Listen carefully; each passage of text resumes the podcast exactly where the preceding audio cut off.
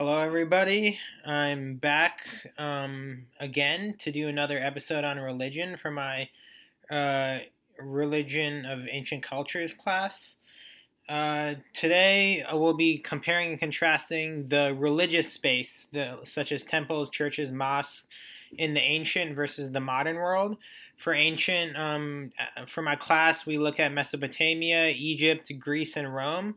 While for modern, I decided to take a look a little bit on Christianity, churches, Islam, mosques, and uh, I did a lot more on Hinduism, particularly because I'm, I am a Hindu. Um, so, just to start off, just to look at ancient religious spaces a little. Uh, and something that was very unique about ancient religious spaces was cult attention. The relationship of endowment in return for cult attention for deceased functioned in two ways. It linked local temples and the local community, and it linked royal temples and the state. This usually functioned through the through uh, economic functions, through people working on farms, such as in Mesopotamia, and uh, really um, getting rations from the temple and also generating uh, resources for the temple to redistribute. Uh, they were also unique. Ancient society, ancient religious space was also unique in that it venerated living kings by mirroring them with past heroes or gods representing rulers or kingship, such as in ancient Egypt with uh, uh, Egyptian kings and uh, Horus and Horus, who was seen as a living king, and Osiris, who's seen as the resurrected king. Uh, in contrast, today we do much less for our dead today. We do much less in honoring our dead, either through burying them or cremating them, such as in Hinduism, where we also pour their ashes in the Ganges. And also, uh, I wanted to draw a similarity in looking at Mesopotamian culture in what is known as the outer sanctuary in Mesopotamia, which is a part of a temple, and draw similarities to how it's similar to Hinduism. It is the main space for communicating with a god slash deity. Offerings and votive gifts for daily rituals are there, and um, gifts are given as bribes to the god for assistance. Uh, for all my Hindu relatives and me, always when we go to temple, you know, we give we give offerings uh, to the priest for the god, and these offerings are usually redistributed among uh, other people in the temple. Uh, so for modern religious space, so some funda- fundamentals about modern religious spaces such as Christianity, Islam, and Hinduism. Uh, basically, in religion, we say that God is everywhere, but we focus our attention through a sacred space. This is why we have sacred spaces. And God, in in all these traditions, God is invited through prayer, song, or other types of rituals. He's kind of invoked into coming into the space so that we may receive his blessing. And uh, tomes, tombs, I always say tomes, tombs, which are universal around the world, have retained a sacred practice of, of uh, attention from uh, religious adherents, of silence when in their presence. And this is true from ancient to modern day. So, first, looking at Christianity, uh, Christianity, uh, there is an open space of prayer to the public with areas for restricted access to priests. This is true in functioning in uh, Islam and Hinduism as well. But the difference, a difference drawn between Egypt, for example, which has two different types of temples, divine temples and mortuary temples, is that these temples in Egypt were not places of worship like the places of worship there are for us today, churches, mosques, temples. Uh, in the in so for two phases of history in Egypt, in the Old Kingdom and the Middle Kingdom, temples were attached to pyramids and served as places to give offerings to the king. There's a big emphasis on the king again. Uh, in the New Kingdom, however, uh, these state temples were for the god Amun, uh, who is the sun god, and these uh, tombs for the kings were in the Valley of the Kings. Thus, kings played big roles in the funding and administration of temples for gods and himself. Gods and the king himself would, you know, fund his own his own burial, which would be in in uh, in Egypt, Mesopotamia, Rome, and Greece. Uh, temple is an architectural layout for Egyptian creation myth, While if we were to look at architecture for churches, for example, they come from being very mundane to very large Gothic cathedrals, such as those seen in France. So, also, strict boundaries create a sense of community for true adherents for churches. In some churches, areas for singing and performers and musicians, such as we see in a lot of African American churches. There's performance of music, which cements the relationship between religious adherents, uh, adherents with the, the Son, God, and Holy Spirit. Um, similar emphasis in Egypt on the word as magic spells and recitation. Uh, sacred spaces with or without divine imagery in churches, it depends. There's imagery of Jesus, God, or the angels. So, imagery serves to provide a sense of awe, inspiration, and hierarchy with humans below. Uh, the, and the angel is Jesus as the Son of God who reveals his message, and of course, God. Um, so, the only similarity of this would be to see Akhenaten in Egypt, who was also seen as the Son of God in, in his revolution. So, sermons justify relationship of priests as teachers to adherents and provide life advice. So, there are some similarities. Uh, seen with um, modern day charity and redistribution, as seen in Mesopotamia. Uh, laborers would work on temple plots to derive subsistence for their families, especially massive grain supplies. And those impoverished, impoverished, such as you know, crippled, uh, homeless, people needing support, got rations from these temples. So this is similar to charity, how charity is used in churches, temples, and mosques and synagogues, every all those sacred places of worship in order to help those in need. So in Mesopotamia, ancient ration lists are evidence of previously of this previous redistributive system with the emergence of temples, which listed, uh, for example, allocation of livestock for cultic purposes involving particular temples, deities, and festivals. So now looking at Islam, in Islam there is no imagery in in, in mosques, uh, and uh, whereas in Mesopotamia, for example, structural elements of the temple were deified, such as doors and walls. Imagery in other modern day relig- religions is on structures, but not necessarily de- deified. But in Islam, this is not the case. There is no imagery. There's just there's just sometimes writing. So emphasis on prayer in the direction of the holiest site in Islam, Mecca and Medina. Uh, emphasis in modern day religions. Uh, is that any place can truly be considered a sacred place, such as even a person's bedroom. In Islam, for example, a person can pray to Mecca and Medina from his bedroom, uh, nearly using his a, a clean rug and pointing in the direction of Mecca and Medina. So, a sense of community, such as in Christianity, is made through group prayers at mosque and pilgrimage uh, to Hajj. Uh, and similar to pilgrimage to Mecca and Medina, Pan Hellenic temples similarly similarly attracted audiences from all over the Greek world, like Mecca, and significant Christian sites like the Vatican or the Ganges in Hinduism also attracted followers. Uh, so there are some requirements for a sacred space in Islam. Uh, there is purity. Muslim prayer spaces must be completely clean. Uh, this is why Muslims decide to use rugs that are kept clean for the ritual prayer. Uh, this is similar for um, before entering ancient Greek temples, one had to not only be ritually but also morally pure, which is a very, very strange. I don't know how they would determine someone is morally pure. Um, but also looking, uh, they're very elaborate as ancient temples were. In Greece, special rooms for oracles and sleeping, and sometimes even static treasuries in the temple. Uh, just as there were economic functions for also Mesopotamian temples. So the Islamic sacred space must always face Mecca. The house of God is located in Mecca. Uh, sacred features of sacred space include Islamic art, uh, fountains of water, and to symbolize purity, and a place for Muslims to clean themselves before prayer, uh, and several other unique archi- uh, architectural features.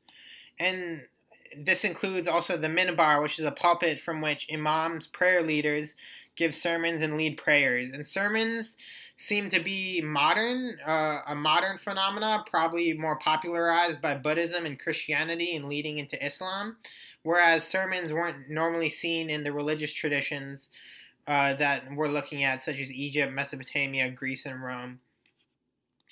So focal points of towns in the past, these sacred sacred spaces or temples, were landmarks or focal points for towns. In Christian, Christianity and Islam, places of worships of worship were also focal points. Uh, in Mesopotamia, the center of the cosmos, often high up, were temples were often seen as the centers of co- the cosmos and high up. Similar in Hinduism and Greek temples. Uh, in Hinduism, as, my relatives might know, temples are in high places. Uh, this obviously Greek temples influence Roman ones as well. And the highness equals closeness to God, protection, and a better sight line. Also unique to Greek temples is the deity's proximity to affiliated use. So what I mean by that is that uh, Athena would be near the Acropolis, Zeus would be near the marketplace, and Hermes would also be near the marketplace. This function, so what they function for, they are they're placed near those places in order to make sure those places function better in their particular uh, types of um, types of economy or function, uh, if, if it's a city or if it's an economic function. Uh, location for gods, both city and periphery temples, depends on God's attributes and how effectively they can be worshipped. Uh, sacred spaces. Um, so Egyptian temples have many more images and are more restricted and are massive, while in Islam there are no images. Just to repeat again. So now looking at Hinduism, I was a little more detailed on this, mainly because I had a better understanding of this, being a religious follower of Hinduism. The Hindu place of worship is called a temple or mandir. Temples are normally dedicated to a Hindu deity. The temple is presumed to be the Hindu's god's god's home on earth. The most sacred and holy part of the Hindu sacred space is the Garbha Griha, where a statue of the temple dedicated deity is placed under the towering roof, called the Shikara. Smaller shrines are also placed around the corners of the temple. The entrance to a Hindu temple is called an Ardam, Ar, uh, and is often decorated with figures of Hindu deities. Hinduism is the closest to the ancient religions we cover in our course, basically because it also is an ancient religion, but is still widely practiced, especially in India today, making it very modern, and it's it's changed over time as a modern religion. So, like Mesopotamia, Egyptians, Greeks, and Romans, offerings are made to the gods to invoke the deity's presence. Uh, you take care of the god daily as if it were a human, clothing and feeding the statue, similar to Egypt and Mesopotamia. This is similar to in that happens in Indian temples, Hindu temples. Statues in Hinduism were aniconic, while that of Christ is more anthropomorphic, being indicative of kind of the being kind of more realistic, and it emotes awe and inspiration, but also uh, pity for uh, sin in the world, a concept in Christianity. So, th- to be emphasized through concealment and containment, older aniconic statues stress the gap between human and divine sphere, whereas iconic sculptures communicate the otherworldliness of the divine by showcasing its splendor. Uh, like the Greeks and Romans, there is a space for worship and a sacred space just for the priest. Uh, so another interesting fact is that, um, however, though Hinduism differs from Mesopotamian and Egyptian in not being totally restricted to the public, people have access to the prayer rooms. Not all of them, but it's not as restrictive uh, as it is for Mesopotamia and Egypt. Uh, in, for Hinduism, there still serves to solidify hierarchy in a similar way to Mesopotamia and Egypt. Um, uh, in our temple, for example, this is seen as in the recitation of the Guru. Uh, we recite the Guru we descend from, such as mine being Bharadwaj, and this constitutes our caste system lineage. So even if we don't necessarily acknowledge the caste system, it is a part of the ritual order for the deity Vishnu to hear our prayers for us to acknowledge our caste, and for, for not only Vishnu but also our the sage from who our lineage is derived from, for us to hear our prayers. So this is similar in Egypt. Uh, it reinforces the psychological control of the elite in a sense, especially in India and rural places. Um, so the, in Egypt, also the hierarchy is uh, justified by which flows from Horus to the king to government officials to commoners and the temple is a visible representation of the hierarchy. This works to a lesser extent in Hinduism. So, uh, for Mesopotamia, also, Uh, ancient ration lists are evidence of the previously mentioned redistributive system with the emergence of temples, uh, which is seen through the allocation of goods. And these goods come from offerings. In all religions, food is made collectively and distributed to the devotees.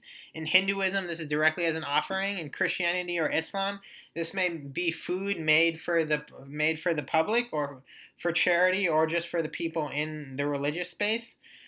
Um, and this was very similar uh, to Hinduism as well. So in Mesopotamia, the main purpose of a temple was to house and feed the god, like in Hinduism. Though although we have to acknowledge that Hinduism is ancient is ancient, its practices have changed somewhat in the modern day, as I've said before. Um, but it's very similar to the ancient polytheistic traditions we look in our class. We look through in our class. So charity and offering is given, which are dedicated to philanthropy, building projects, and other community work. This is universal uh, from the ancient past to the present, although it's not so much focused on a king doing all these duties, it's more focused on the public and particular public offices to be held. So offerings include food, drink, garments, sacrifices, and sometimes sacred processions for earning divine favor. Uh, this this process was seen as mediation between the vastness of the universe and the necessities of everyday life. So similar in India to Egypt, many there were many gods that had no temple. Uh, and also the holding of offices in later Mesopotamian societal temples mirrored that of modern day uh, holding service positions in temples, mosques, and churches. So people would hold positions of service, such as they may be the president of the church organization in doing a particular set of functions for the community and for charity. So Hindus, like the Romans, appropriated some elements of other religions, like deities such as the Buddha. Uh, but this is true for other traditions as well. For the Romans, this was the Greek god like Apollo, who is who was seen in the famous Augustan period, sanctuary of Apollo Palatinus, Tonisus. Uh, for Islam, this the this was the prophets Jesus and Moses, and for Christianity, this included elements of the Old Testament such as Moses too. So, based on texts from the secular games, the Apollo Temple became a site for cult and sacrifice, putting it on the same level as the temples of Juno and uh, Jupiter, which were typical Roman deities. Uh, that's just to show you that there was an appropriation by the Romans of a Greek god, Apollo. So, just as the Pharaoh justifies rulership over Lower and Upper Egypt and war victories through imagery, uh, so did the Romans use political way uh, serve to uh, the Romans um, use politics to uh, use melded politics and religion together to justify political leadership. So the Romans made the Apollo Sanctuary a dedication to the successful naval victory preceding the Civil War with Mark Antony. So attached to the Apollo, uh, so in a cultural way, attached to the Apollo Sanctuary were public libraries uh, where meetings of Senate and poetry would take place, indicating literary prominence of the temple during Augustan times. So, sacred spaces as centers for learning and congregation is much more of a modern phenomenon. Uh, we see this in modern ways in which there group groups and group meetings are held, such as Bible studies in churches. Uh, but now, just in summary, uh, some things that are similar and different. Moreover, due to the separation of church and state, kingship is no longer justified through sacred writing, recitation, or imagery in modern day sacred spaces. Uh, also, the dead are not honored to the same degree in the modern day, and people's places of worships um, uh, are closer are closer to them. They're in their local community rather than being very far apart. So even though places of worship are closer, this is not to say that there weren't numerous temples in ancient day, but the, for, for the most part, among the Mesopotamian and Egyptians, they very they had very restricted access, even for the lower level priests. Uh, while for the Greeks and Romans, the polytheistic worldview was closer to the to close, was very much closer to Hinduism, especially in terms of offering and the polytheism. Uh, but nonetheless, the these traditions uh, have influenced the worldview of Christianity and Islam as well.